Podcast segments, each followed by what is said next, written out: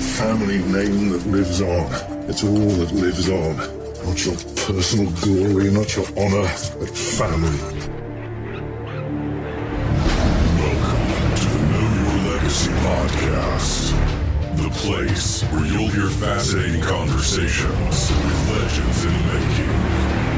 Find out their behind the scenes story, how they're creating an impact in the world, and how you can start creating your Welcome to the Know Your Legacy podcast. I'm your host, Fee, and today's guest is Mario Armstrong. Mario is an Emmy Award winner and a digital lifestyle expert.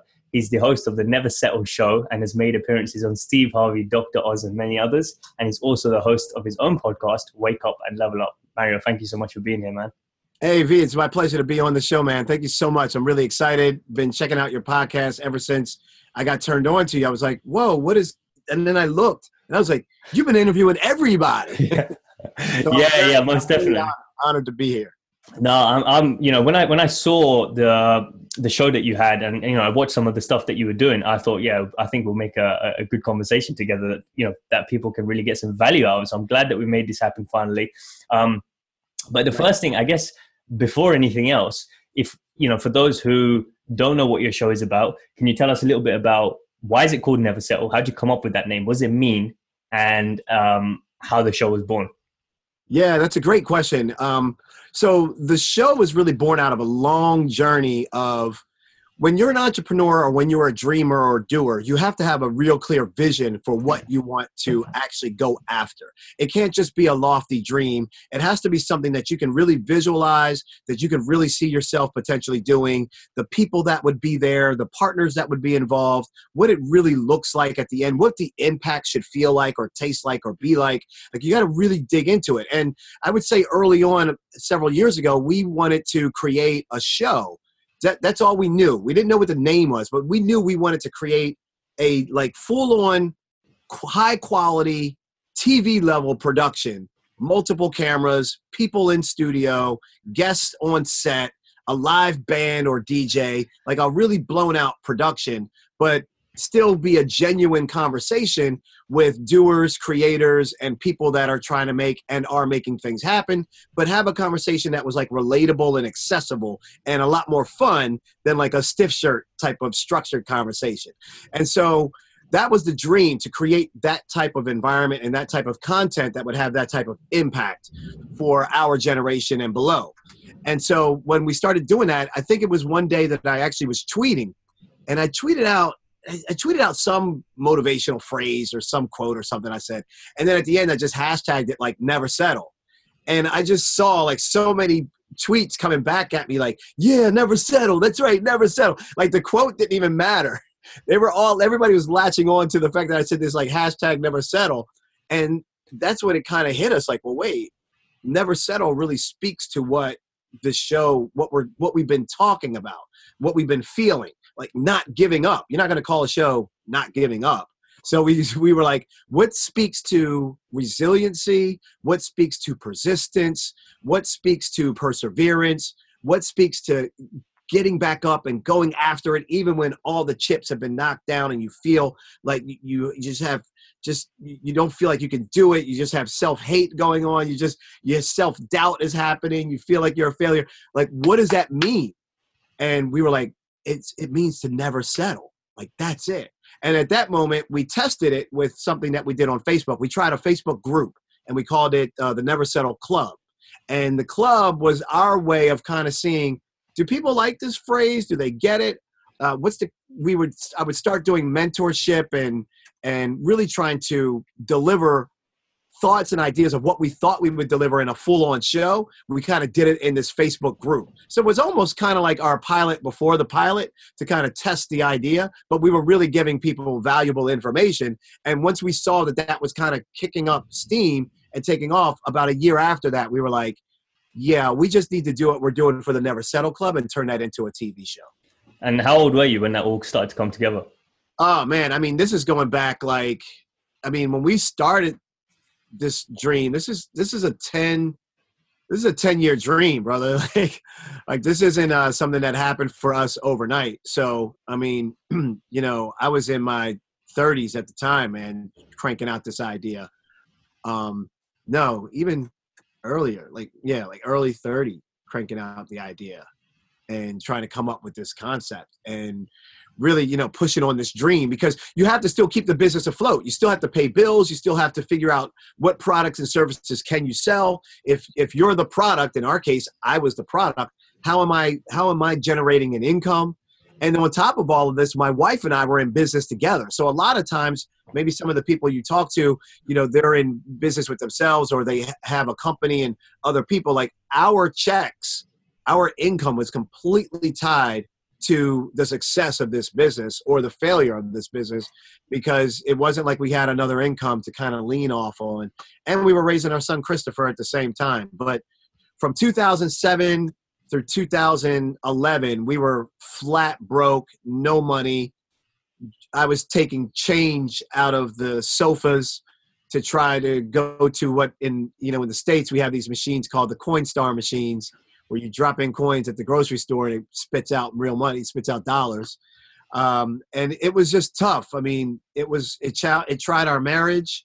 Um, it, it, really pushed us up against. I remember sitting in the Starbucks parking lot several times, not affording coffee, but just crying because I had to get away from. My, I didn't want my wife to see me like that because I felt like I was the one that told us we can make this dream happen, and I felt like I was a complete failure for my family and for myself. And so um, getting through that made us stronger. I even screenshotted my bank account when we were flat broke. In fact, we were we were so broke we were negative money, and I screenshotted it. And sometimes when I do my presentations, I'll show it because I feel like it's a um, a way to show people like you aren't the only one that's ever been there either. And that's some people have worse stories. Some people have been homeless. Some people have been abused. Some people have really lost family members um, tragically. So everybody may have their own version of how they had to pick themselves back up but ours was having a certain being used to a certain level of income being two full-time people that worked full-time and had great careers and were doing six-figure incomes to then having all of that go away, wiping out your 401k, even though we had savings, even though we had credit, like we did all the right steps that everybody in financial industry told us to do. It doesn't, it didn't matter because at a certain point, you know, you are going to do this as an entrepreneur or you're not. Either you're going to work for someone else or you're going to figure out how to not do that. How long did you have, how long did you have the dream before you execute on it? Um, that's a great question. I would say that we were always executing. The good thing about life is that you're always execute. When you have a vision, the vision may not be is, is, exactly clear, but you know, like here's the product or the service or the impact or the thing we want to accomplish, and then you start reverse engineering. You start backing from that to say, how do we get to that? The funny thing about life is, as long as you have some type of goalpost out in the distant, you you will start to do things in your experiences that prepare you for that. You don't really see that as it's happening. You look back at your past and you say, "Oh, I feel like I wasted so much time or I would have done this or I would have done that." And the truth of the matter is you needed to go through those things in order to get you to where you are today. Now, I would also say, unless you've taken some kind of detour and because something else happened along the way and you really did lose focus. But if you always have focus, um, for us, the the short answer to that question is that it was always evolving because the Never Settle show came probably in the last four years, but the seven years prior to that, we were shooting a a, a um, makeover show, like a pilot for a reality show that was going to do a similar type of impact, similar type of feel good thing, but that was more of what the networks were looking for at the time. So I would say that the actual Never Settle show is a culmination of a lot of past experiences that have now bottled up into this one really focused vision but i so but i would say if you had a number i would say probably four years ago is when the idea actually hit Okay, amazing. Yeah, so it's it's crazy to see, you know, some of the memories that you've been telling me of where you were to where you are today. Because as I, you know, watching some of the episodes on YouTube, it's like I see you running around having fun. Like you, you know, you've got full confidence and charisma on camera. Were you always that way, or is that a, a, something that you de- developed in your ca- character because you thought, okay, I need to be this type of person for this type of show? Or was Ooh. it that, you know, I'm already this person, I just need people to catch up to me? Great question. This is so important because I fully believe that you could approach that that exact question one of those two directions I could have taken. And I think a lot of people meet this fork in the road and they start saying, do I am I good enough with myself? Do I have with within me what it takes? Can, can I accentuate my uniqueness? Can I accentuate my gifts and play to my strengths and build something that's really powerful off of that? Or do I feel like I need to fit into some other mold or represent some other kind of feeling to kind of brand myself that way? You know, at the end of the day, if that brand or that mold isn't true to you, it's going to come out at some point. So what I what I my answer to you is we went with what I was strong with. We knew that I was comfortable speaking. We knew that I was comfortable being in front of audiences. That I was given a gift to be able to communicate with excitement and energy and meaning and passion and and relatability and transparency and vulnerability. Like i'm willing to go vulnerable where most people aren't willing to go vulnerable.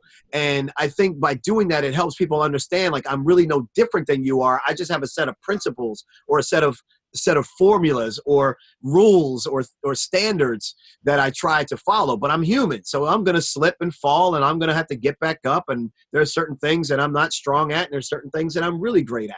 So we played to my strengths. We knew that I was um, energetic. We knew that I had the ability to do well on camera. I think it goes to also be a very important point. Four years ago, I didn't say I just want to create a TV show and be in video seven years before that, when I was working a full time job, I was pitching myself to radio stations and to TV networks to work for them for free because I knew I wanted to break in. This is what I mean about like having a really strategic vision and really saying, okay, well, if I want to be in the TV business, not the YouTube business, not to bash YouTube, but the TV business is different. I have times I'm live or not live. We're going to hit a commercial break. I only have a certain amount of time to say things because we're in a segment. Like you just, it's a different beast. Much like live radio is a different beast, um, so than it is to just podcast because you're in more control. So my point is, when you really know that you want to go and do something and you don't have the skill set out of the gate, maybe you didn't go to college for that, maybe you didn't make it to college, but you want to go into something and you determine what that is, it's time for you to figure out how to work for free in order to build up that experience. So figure out how you're going to pay your bills, minimalize your life, minimalize your debt, do the sacrifices because that's what it takes, and then figure out how you can do it. And that's all I did. I just I did a radio show like a half hour. These people gave me a shot, and I did a little half hour show. And the next thing you know, I wanted to figure out how to make that bigger and how to make it bigger. And then I went to a TV station, local eh, at the time, it was in Baltimore, and I said, "Hey, what if I come on every Thursday morning for the news and I give a tech tip?" I just I want to give technology tips. My expertise back then was really heavy on technology, and they were like, "Sure, we're not going to pay you anything." And I was like, "No, no, no, I don't want anything. I, every Thursday, I just want you to call it Tech Tip Thursdays, and I come in and I'll do like a three minute segment. Your anchor can interview me and ask me questions, and I'll bring products and devices, and we'll do demos and stuff." I ended up doing that damn thing for like three years at no cost. I would go to that TV station. I don't care, you know, it's five o'clock in the morning. I got to get up, go to that TV station and then after I do my TV hit, I then go to work and do my day job. And it was like that for like two, three years of no pay. So that gave me the training, that gave me the experience, and that let me know like, oh, you can do this and you can do this at a bigger level. So why don't we start looking at how you get to bigger markets? So it's almost as if you're putting yourself in a, a, position to get small wins and to build up the confidence and to get your name out there at the same time as getting paid. All at the same time. That's that's exact. That's spot. That's the best summary I've ever heard somebody put it in. That's exactly right. Like that's a great takeaway for people to really write down those steps that you just said. Because when you are, you know, first off, when when you need to acquire new knowledge or new expertise, you have to be comfortable getting into that uncomfortable space. And a lot of people hesitate because of fear of embarrassment, or they're really just scared, or they've tried something before and they didn't like what happened and they don't want to go through that pain again. But the truth of the matter is, the only way you grow as a person is by putting yourself in those uncomfortable situations. So, to your point, do smaller uncomfortable situations. Too often we go too big and so the fall feels so heavy that we don't really want to ever do something like that again because our brains and the way we're designed as humans is to protect ourselves. We we want to do what's comfortable. We rather be safe. We want to be secure. So when you when you know that that's in our DNA just from caveman history to where we are today, Neanderthal to now, it's it's important to understand that that's already your wiring that's there. So do smaller wins smaller uncomfortable steps that help to build the confidence along the way. Most most definitely. And I'll, I'll, just add to that before i go into the next question and say that what i've realized along my journey so far is that it's all a brain game. Like that's that is your computer. And so if you understand how this works you can trick it. You can play it how you want to play it. And as you said if you try and do something big for the and you've got no experience no connections nothing it may not work out straight away. Most likely than not, you have to learn certain things along the way, so it won't work. And if you fail, then it it could turn you away forever. So having the small wins tricks your brain into thinking you're a winner, you're a winner, you're a winner, and then you'll go for bigger and bigger risks, and eventually end up on CNN. No, this is true. This is true. Um, I want to say something too because you bring up a word that I love to grab when it happens, and, the, and that word is fail. I love this word because this word is so it's so it's full of stigma, it's full of power, and it really handicaps people. It, it, it is a psychological straitjacket for so many people. So I want to help people really quickly do something that I've done that's helped me change perspective on this word. I don't want you to say the word fail anymore. What you say in place of fail is learn. In place of failed, learned. In place of failing learning. So i didn't i didn't fail in that relationship. I learned in that relationship. I didn't fail doing that idea. I learned doing that idea. If you start to understand that failure is completely a prerequisite to success you cannot have success without learning something along the way to beat you down to make sure this is something that you're really committed to. So I say, instead of thinking of it as failure, I say you only fail if you just don't try.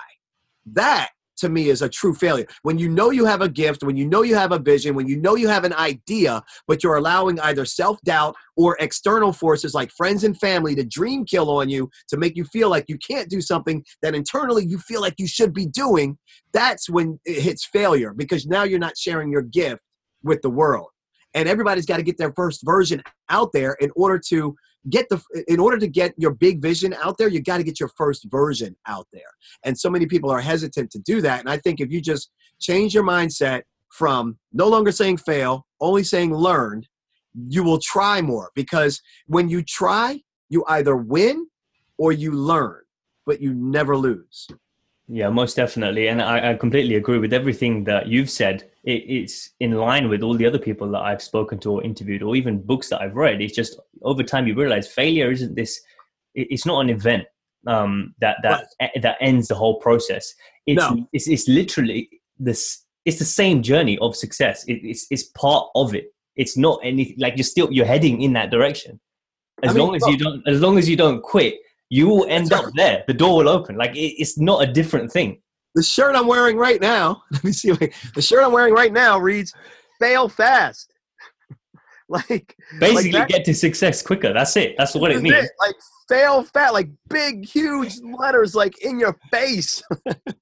like, like failing fast means you're going to get to your end result quicker because you're learning along the way. I mean, failing fast, you know, is a technical term that was really used for programming and really being able to identify where the shortcomings are in a program before you get too far into building or coding.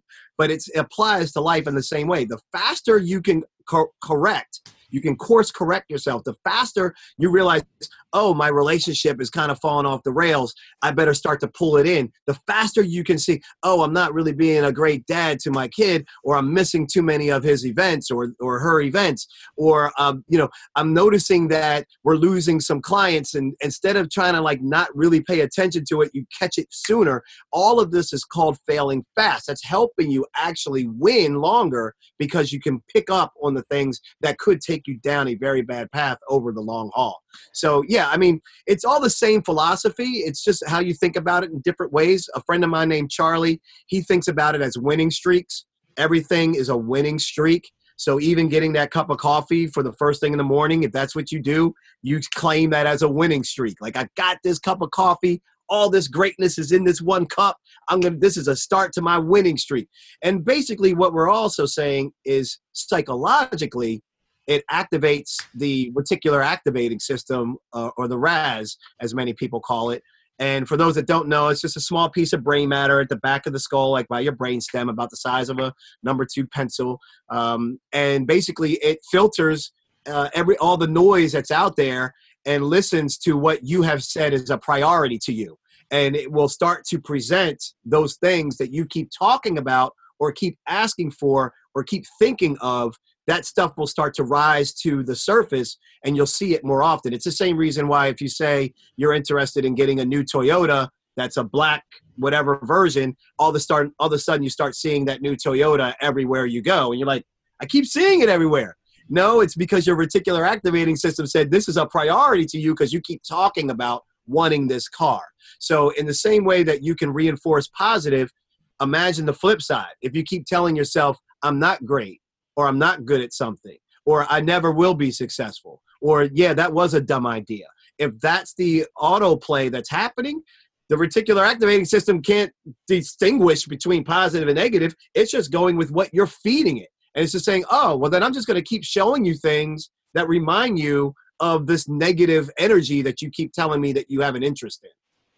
Yeah, most definitely. And it's it's we're the ones that are in control of that. So we, we choose That's our correct. words wisely, we choose our focus wisely. That's what you'll get. Again, it comes back to the computer. You, if you put a virus in the computer, what are you going to see on the screen? A virus. That's true. Operate. So, um, while we're on this topic, like, are there any distinct memories that you have when you think back to the transition of being in that full time job to putting yourself out there, and you know the doors constantly shutting or they're not opening, and and you know if you can shed some light on some of those stories so yeah. that people who are listening they know that you've been there and done that Oh yeah, I mean, and I think the I think really the, the step even before that is even harder. Like the step of when you're working a full time job or you or you're getting your bills paid, but you have this passion or this side hustle, and you're like, when do I make the leap?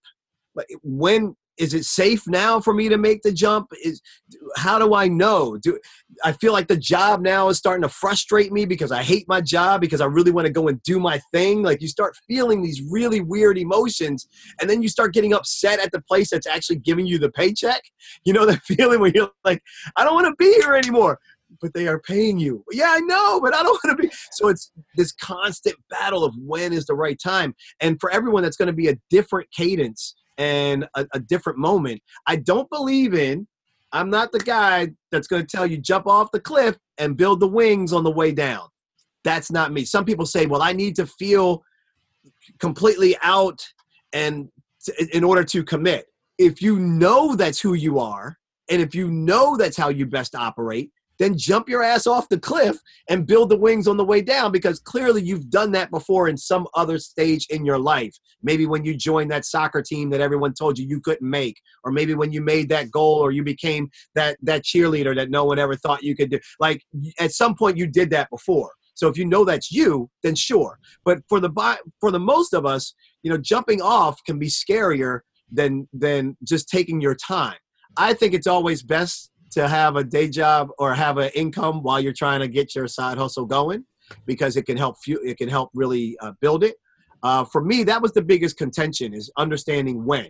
So once i started recognizing that we were making some income nowhere near where i was because we were making six figure income but i was making some income with this side hustle. That's when i started to take it serious that oh this has potential can can we really do if i was to put more hours more time into it can i actually take this side business and get close to matching my income?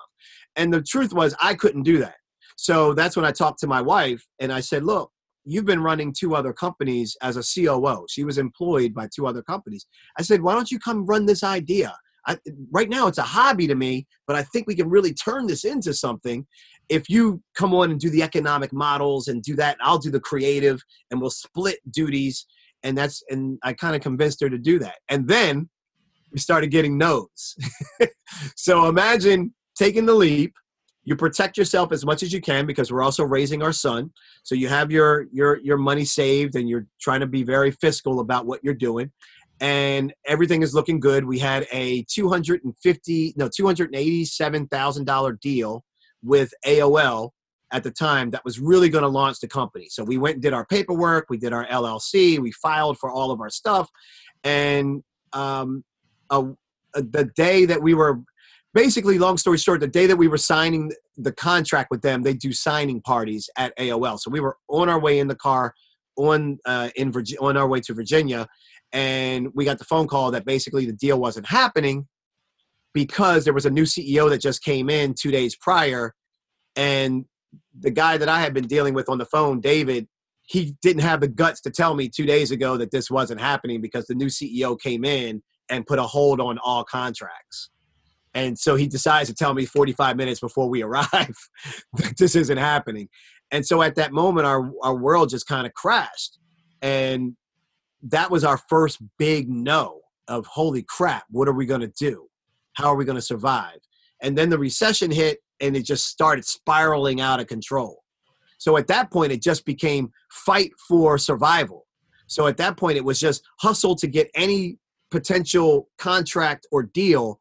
To, so we were doing 250 bucks there, 500 there, a thousand here, 2,000 there, anything to just try to pay the bills and keep the lights on. Nicole's on the phone with credit card people trying to tell them that when they're going to send the payment, knowing she doesn't have it, and then she's like trying to use one credit card to pay another one's bill. Like it's just getting really crazy and like chaotic and messy.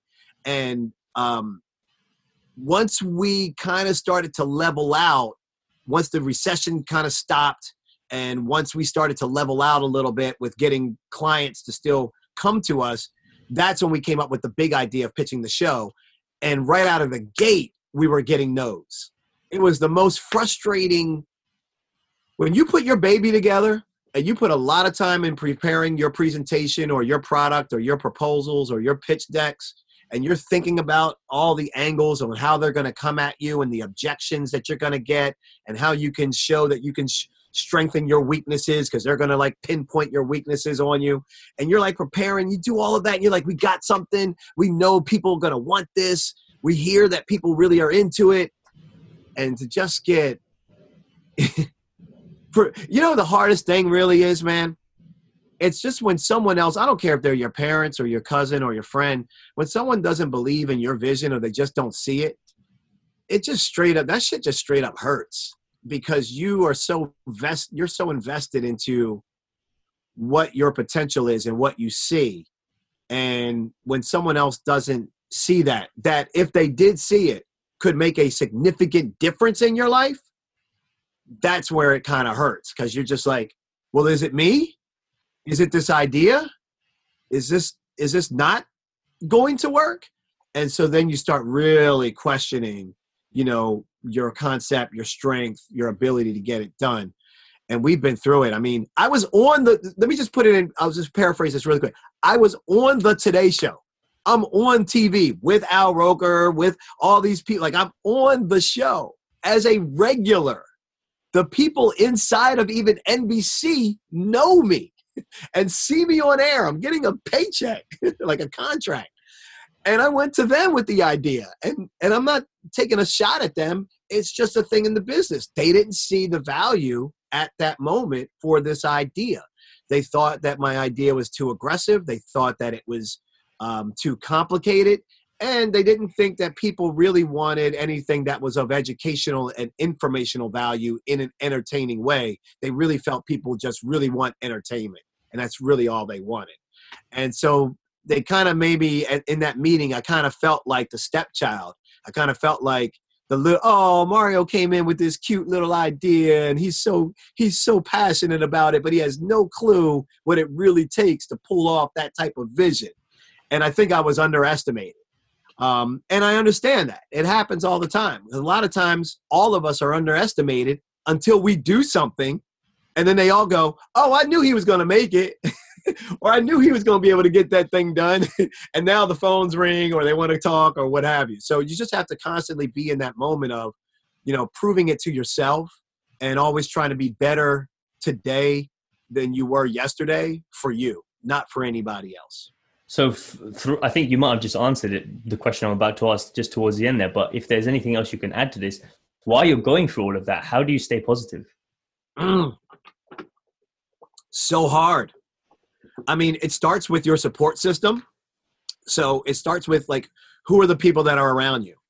Um, because you know there are a lot of dream killers that live right in our homes they don't even know sometimes that they're dream killing unfortunately but by telling us you know you sh- maybe you shouldn't go after that particular degree or or maybe you should go back to school as opposed to trying that thing it's these little subtle things that can really feel like knives in our hearts when people are really trying to pursue their passion or their idea and so you know one of the things that you have to deal with and one of the things that i did is i just had a heart to heart with my family and i would say hey look you know, when you say things this way, not my wife because she was on board, but like other family members, when you say things like this, and I would give them an example, it hurts. And sometimes they would realize, oh, I didn't even realize, like, I was just trying to look out for you. I just, you know, I see that you're struggling so much to try to make your thing happen, and I don't want you to be in that pain. It's like, yeah, I know, it's okay, but that's what we signed up for. Like, it's all right. But I, I thank you for trying to protect me. But don't do that because you're actually making me feel like I shouldn't do the thing that I feel like I should be doing. So a lot of times I'll advise people or I'll try to coach people to say, look, just ask your family members, you know, do you love me? And if they say yes, then just say, look, I don't need you to understand the vision. I just need you to support it. So a lot of times you just getting that help. But A, finding a support system. So whether that's internal to your family or finding it external in meetups and other people, even if it's getting it from Instagram and podcast and wherever you need to get it from, having that support system is number one. Number two, you have to watch your you have to watch your thoughts. I I really struggle. I mean, I have the systems now and the triggers, and I know what to look for because this is my expertise, helping people be develop their person their personal brand helping people achieve their visions pursue their passions like this is what i what i've been studying the last 10 years but it still was a i didn't realize how bad i talked to myself until I really started getting into understanding the the mind and really learning and studying this area of self-help and personal development and growth. Then once I really recognized and became aware, I was like, "Oh my gosh. I mean, I'm comparing myself to people all the time. Like, why do they have this? How come they got that many followers? How come this thing happened for them? How come no one's seeing what I'm doing over here? Like it was, it just gets bad. And so I, I know what that feels like. So I will say to you, that's probably the biggest, most important, crucial thing is to watch your own thoughts um, and to try to get as much reinforcement from a support group outside of you. And I think for us, we made a commitment to each other. One tactical thing that we did was whenever one of us was down, the other could not be down, even if you were. So if we both woke up and we were both in a negative mindset, somebody's got to suck it up. So like, okay, Nicole, yesterday, you know, it was my shitty day and you you took it for the team and you sucked it up. Today you're having a bad one.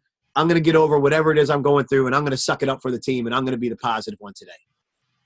Reading more and more material, listening to more and more podcasts, and um, constantly feeding yourself with positive input completely makes a difference. You have to literally brainwash yourself into success. Like before you're experiencing it fully, you I, like the way I see it is you need to experience it up here mentally. Like you have to play the game and see it very clearly up here before it comes outside in front of you, tangible. Like I think that's where people fall down, and you can tell me if I'm wrong from the people you've spoken to in your experience. But it, it where most people seem to fall down is from seeing it here and seeing it up here and, and staying with it long enough right for them to then see it in their reality somewhere in the middle of seeing it here and seeing it in the reality that's where they just quit and stop and it's it's in that make it closing that gap of from here yep. to here that's you you can't because you don't know if tomorrow is going to be the day and that's what that's right. one of the things that that kept me going like I, have mentioned this in other podcasts with guests is like i had a skin condition that really held me back for years and mm. i had confidence issues and you know self-esteem yep. all of that stuff yep. Threw me back because I, I held my image quite highly in my mind. Right. But but it was it was the the thought of oh next month I'll be better, next month I'll be better, next week, tomorrow, tomorrow, tomorrow, and then six years went on, and I kept playing that game of, of hope and belief yeah. in my, in my mind, and then the medication worked, and you know I, it started everything started going in the right direction, and I felt better about myself. But if someone had said to me at the start, "Oh, it'll take six years," right, right. it would. I don't. I don't know how I would have handled that because in my head, six years. How can you stay positive for that long, knowing right. that it's so far away? When you play the game in your head that oh, it could be tomorrow, tomorrow, tomorrow. You do that long enough, eventually it comes. Yeah, it's a it's a it's a great point. You, you said so many things. This is this was this is like eventually tomorrow, right? Like tomorrow, tomorrow, tomorrow, and then I even did a post that was very similar to that on Instagram. Um, I try to do a lot of mentorship and a lot of DM conversations and a lot of positive stuff on IG. Um, and one of the posts that I wrote was, "You work, you work, you work, and then one day it's tomorrow." So imagine me going through the the the the broke bank accounts, not having the money, digging into the sofa for change, getting crappy deals to try to keep the lights on, having arguments with my wife, wondering if we made the biggest mistake ever, and it's almost like putting a fork in between our marriage and really trying us on the relationship side, trying to be there for my son to kind of see his dad not quit. My son's five. I'm I'm impressionable to him. I'm like I'm like his hero. I got to keep going. I can't show like this weakness and and not not that I can't be soft or weak, but he can't see me fail. I got to he's got to see me get back up even if I get knocked down. Like he's got to understand what resilience means and what work ethic means and what it means to pursue something you really believe in and love. And so one day is going to be tomorrow. So imagine me going through all these no's and getting rejected and not and getting shot down, even when I'm at the highest game at my possible. I'm at the Today Show. Five, six million people are seeing me on TV. I've worked my butt off to be able to be someone that can do live television at a very high level, very, very well, and I still can't get my own show happening. And then Friday night before the Emmy Awards actually is hitting and you're in a hotel suite and you're surrounded by family and friends and you got a videographer shooting and documenting like all this stuff that's going on. You got the, a makeup artist and a hairstylist for like your family and friends because we bought a table of 10 and we're all going to the emmys and we're all going to walk over uh, from the hotel to the venue and we don't know if we're going to win or lose but we know we got nominated and you're like just your rewind button of just everything flashes and you're like, holy crap, today is tomorrow. Like we're living, today is, and then to get it, you're like, I don't want this day to ever end. like I woke up that Sunday morning after getting it Saturday, and I was just like, I want Saturday to happen again. I don't, I don't want, I want this, I don't want this feeling to leave ever. And it's because your point is true. You have to keep working towards your tomorrow because you never know. And I would say that there's one tactical thing that you can do along the way that works for us and has helped. And we do we do a weekly reflection every Sunday with our three wins of the week. A lot of times when you do the it's tomorrow, tomorrow, tomorrow, when things when you don't really start to see progress, if you aren't careful, that negative self thought will start, to tell you, sure, it's tomorrow. Sure, it's tomorrow. Yeah, right. You know, you keep telling yourself that stuff, but it hasn't been happening. It's been going on for a year now. When's tomorrow coming, buddy? Like, you know, it starts to really get heavy. So, what you have to do is you have to start to recognize your small wins. And if you can be the person that can actually recognize very small things that are giving you minuscule progress, you'll actually start to realize oh, tomorrow is getting closer. So I don't care what the win is. I don't care if it was just you had a great phone call. I don't care if it was you had a great podcast interview or uh, for for your for your season. I don't care what the small win is. Always have three wins every Sunday to reflect on the previous week. Watch how hard it is. It's very hard to come up with three. A lot of people can come up with two really quick, and then they're like, what did I do good last week? What did I? some people have to go into their calendars? They got to look on their phones. Even I do it sometimes, like because we're not wired to remember the small wins. We only remember Emmy awards. We don't remember all the small wins that it took me to get to that point. And those are critical to acknowledge because they give you the momentum to keep going. Yeah, I love that. Thank you for sharing that tip because I know there's people out there right now who are struggling with that, and that would definitely help. And I've, I'll be honest, I've fallen off from doing that, but I, I used to do something similar, and I should yeah. after this I should actually implement it again. But I did something daily. So oh, what like journaling one, or something? What no, no, no, no. So I kept a, a, jar. I did this all of last year. So I kept a jar um, oh. in the kitchen, and I used to just get a piece of paper and just write at, at the end of the day, just write one thing that went well. A- anything, anything that okay. I'm grateful for, just one thing. Close it and then put it in the jar and then read all of them at the end of the year. You've got 365 things you're grateful for. Love it. So that definitely helps as well. If, if it's something that you Love want to that. do daily. Yeah. Even if it's like, I used to literally write things like, I'm grateful for the ability to breathe today or to walk or to see. I saw someone who's disabled, so I'm grateful for my health. Like yeah. something like that just keeps you going because you're like, you know what, I have got it together. I I can make it through another day, and then you yep. You keep going. So it's but, true. I mean, right now I'm using a journal um, and I've been doing that for probably the past year or so. I really wanted to test myself to see if this was a habit that I could actually create for myself because I know that there is power in writing things down. I always write stuff down, but I never kept it like in one place. And I always felt like if I could do that, it would really be good for me to go back and reflect. And so um, I, I, think mine is called the best. I think it, I think it's called the best journal best journal ever or best journal? Yeah best anyway that's been a great daily exercise because on a daily basis you're waking up you're writing out what your schedule is for today. Uh, i do it the night before. I, I look the night before like what's my schedule tomorrow? Even though it's in my phone i still write down a couple of appointments and things in in the book because it's scheduled that way. Then i looked uh, write down a couple of things i'm grateful for like you just said when i first wake up what am i grateful for?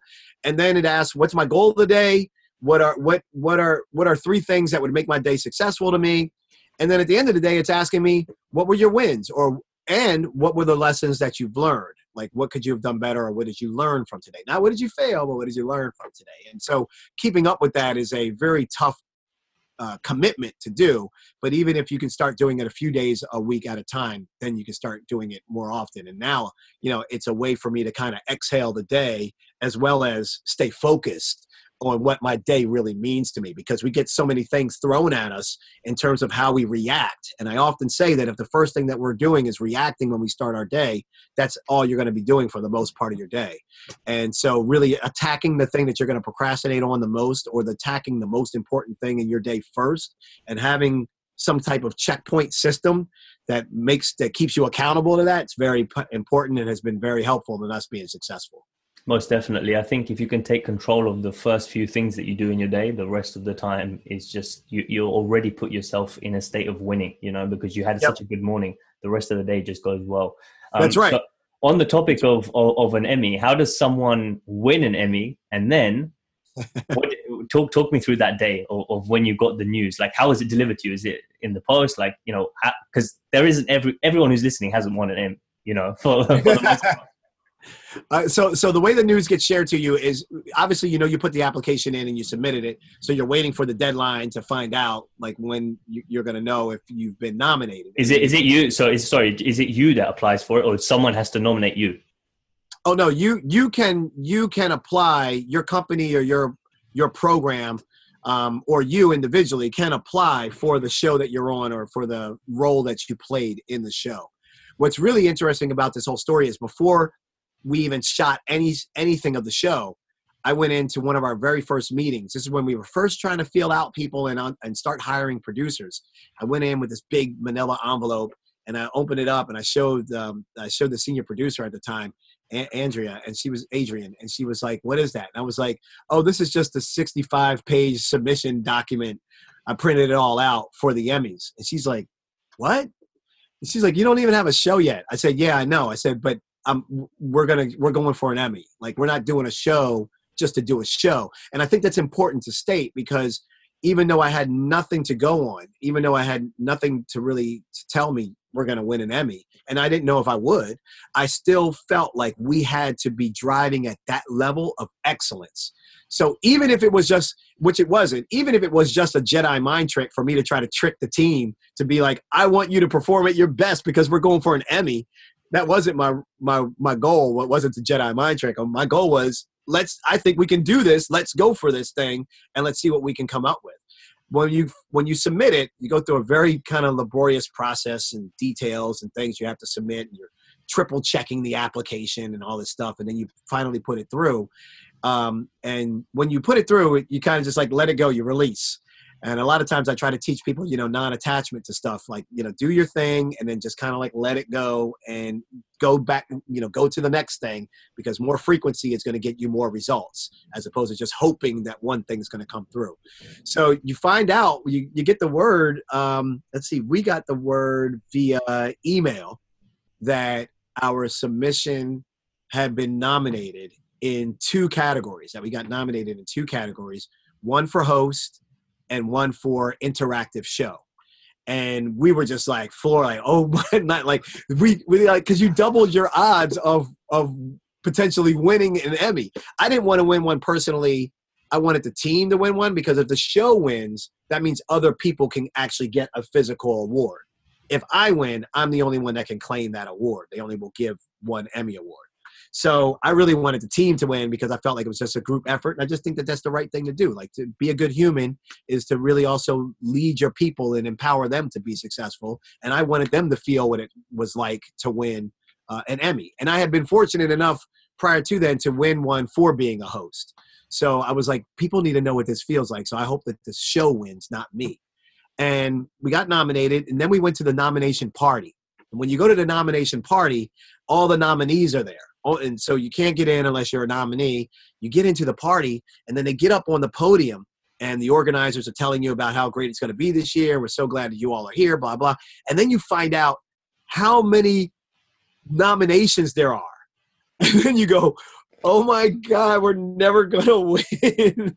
There's like you know so many nominations like thousands of nominations and you know in different categories. And you got shows that are from nbc and cbs and bravo and lifetime and you know amazon and hulu and netflix. And you're just like oh there's just no way like we're gonna like get anything out of this.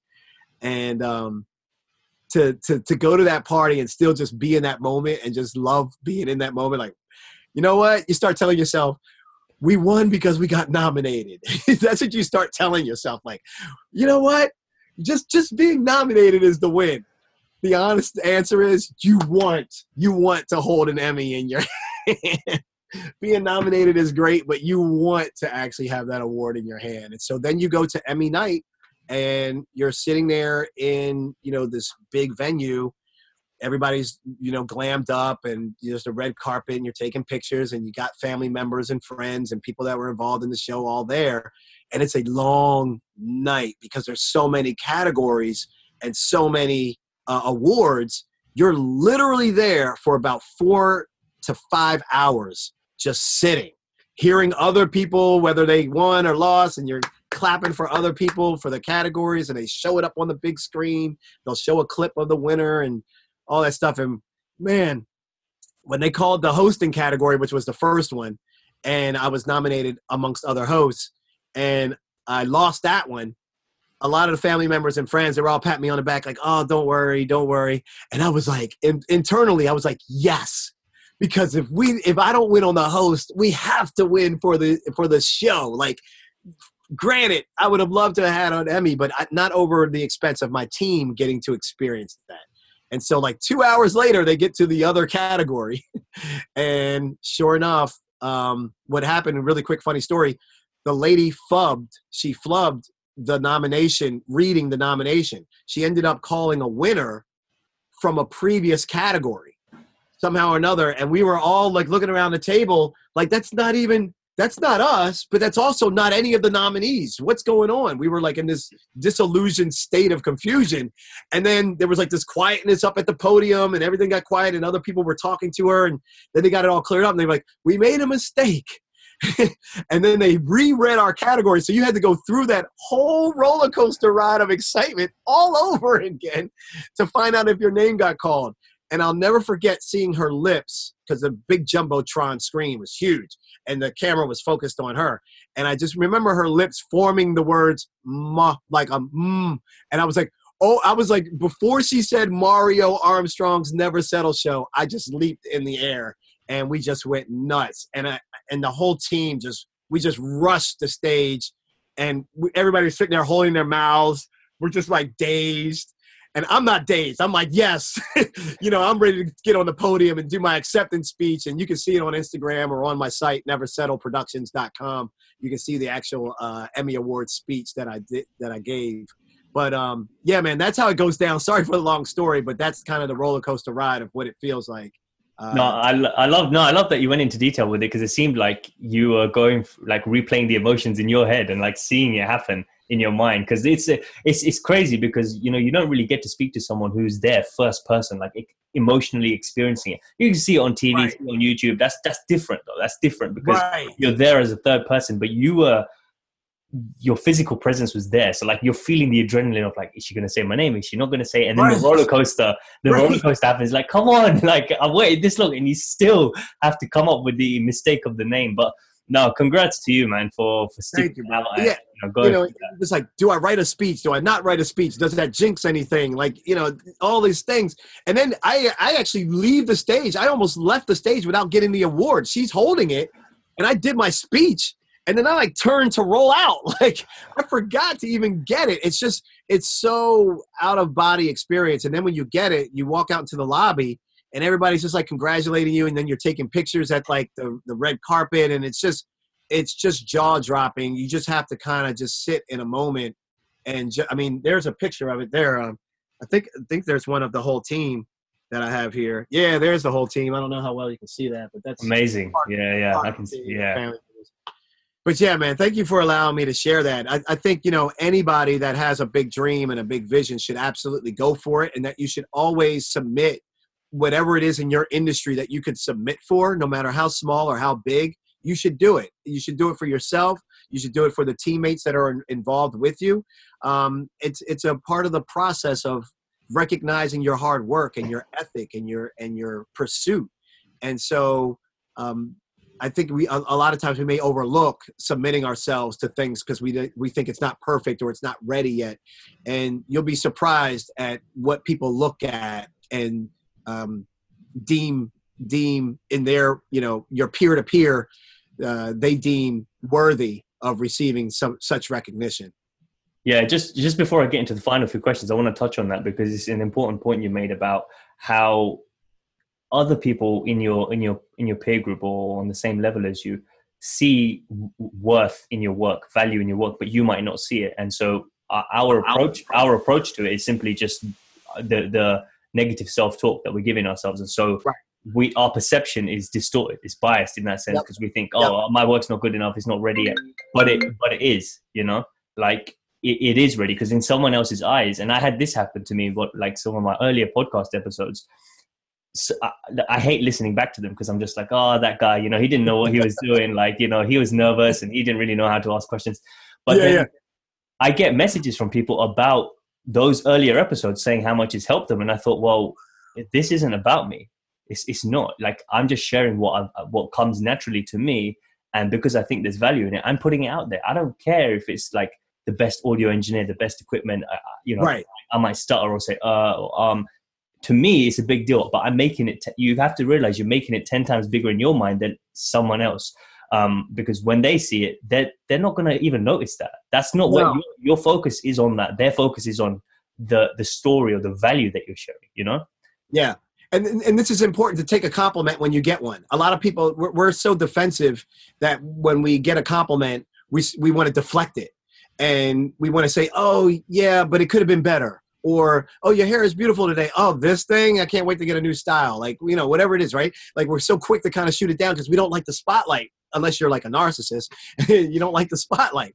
And so when that happens you deflect. And what we really need to be saying is when a compliment comes our way let's accept it and let's embrace it and just say thank you so for you, it's like, yeah, you know all the little things that you've learned over the years, and you look back and you're like, oh my gosh, I can't believe I was like that at one point.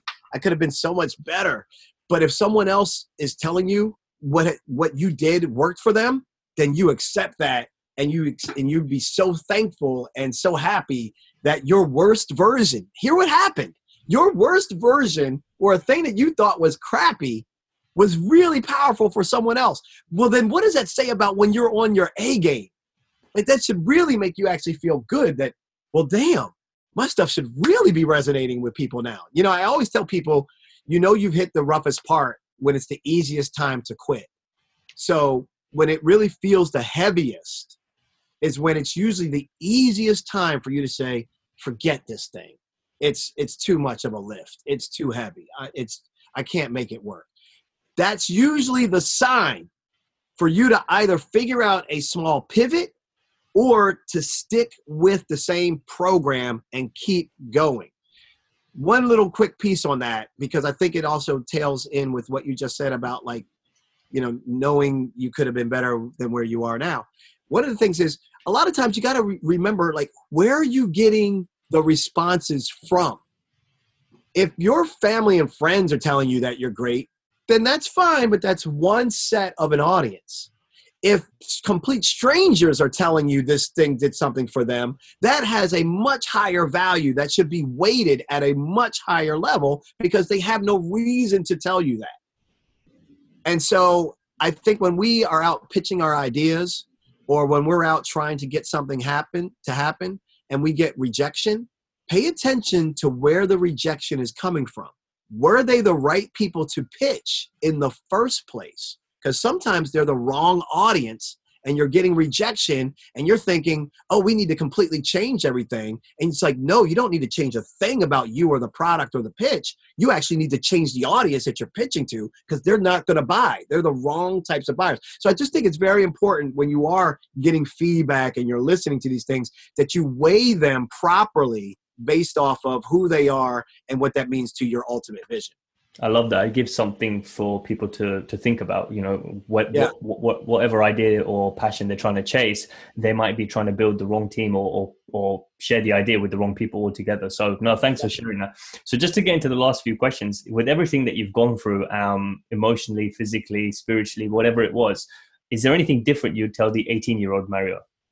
Ooh, um, I would say that um, be be more focused. Listen to your gut more especially when when gut and any little bit of data that you can do matches that's when you're you, you got to go. So a lot of times we operate off of gut but if you can also do a, a short survey if you could do a survey monkey or even just a quick google survey with other people just to kind of get a sense like am i only one drinking this kool-aid and think it tastes great? Or is this really something good that's that's useful? When you can get a little bit of that i would say i would say to that earlier one hey you should get you should you should get a little bit of data and you should trust your gut more and and go a little bit heavier into that thing that you were uh, worried about going into. I would also say that your purpose must be larger than your fear of embarrassment. That I was never one to really worry too much about embarrassment, but I was one that liked to get validation from others. wasn't really worried about, will I look like an idiot because I did this? I didn't really, that didn't really hold me back too much because I was like, well, out of a room full of idiots, at least I'm the only one trying something. So I felt better in that sense. Um, but I, I do feel that you know your purpose must be larger than your fear of embarrassment or anything that would hold you back. I think that would be a big one. And then I think the only other one I would say is to my to that younger self. I would say, um, and there's an African proverb that goes, uh, "You can go fast by yourself, or you can go farther together." And I would I think that is something that I would have latched onto because I felt like I had to do so much and I felt like I, I, I. And I think if I would have understood the power of we earlier, there's quite possibly would have been, you know, a, different levels of success that would have happened sooner. Who knows? All I know is I've learned the power of we. I understand it. I preach it. Maybe because I had to go through that path of only thinking about I which is why I yeah, I had to learn what that really did to me and what that means. But I think that's what I would tell my younger self. I love that. It's, it's amazing advice. Uh, um, and the the second question is, if there's one lesson that you could leave the world with, what would it be? Um, one lesson. One lesson to leave to leave the world with. Wait, to leave or lead? Uh, leave. Leave. Yeah.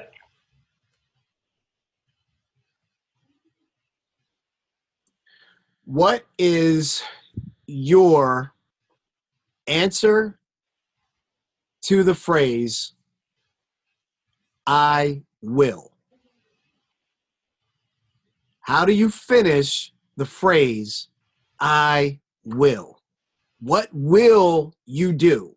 What will you deliver? What will you bring? What will your DNA mean while you have this thing called life, which is a miracle that we get a shot at having?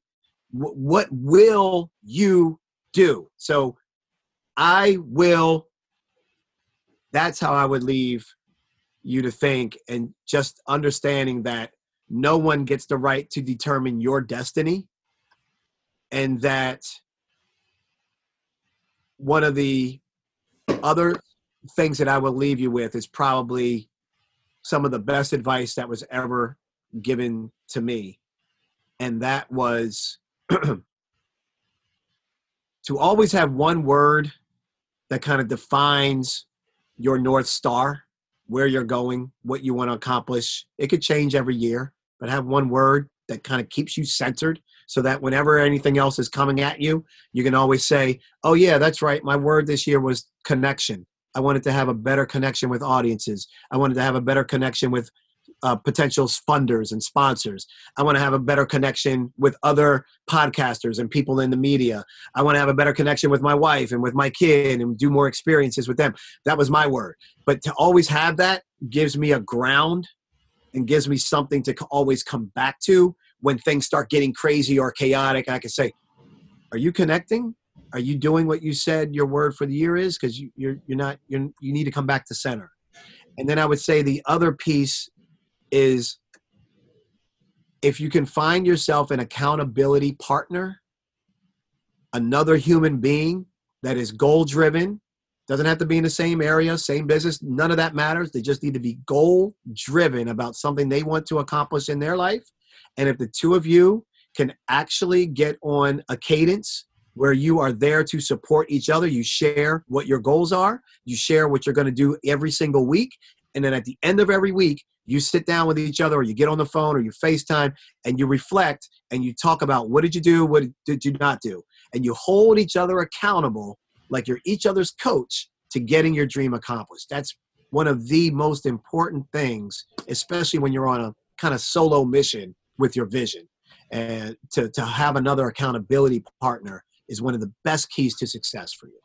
Yes, definitely is. And uh, I think on top of that, we don't. It doesn't have to be like a big life coach or or someone no. famous. It, it, can literally be you know uh, one of your peers who's on the on the same That's page. A beautiful point. I'm so glad you're saying this because we get caught up like, oh, we got to get like a Tony Robbins or like a, a Mario or a V or all you know.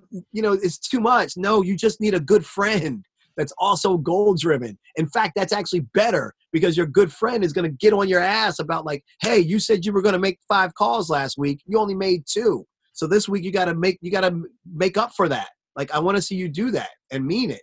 Now, I'm sorry to cut you off, but you're so right. Keep going. Yeah, yeah, no, no, that's fine. Uh, just to wrap up with the last question now, with everything that you've accomplished now and and uh, many successes that you're going to have, what's the legacy you want to leave behind on that final day? You know, the beautiful thing about me for legacy is I want to write legacy as we're living.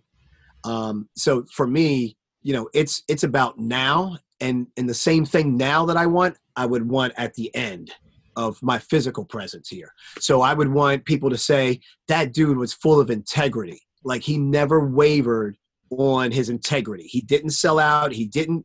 Uh, he didn't scam. He was really true to being as good of a human being as he possibly could be to others and led by that kind of example. So I would say integrity would be huge. Work ethic.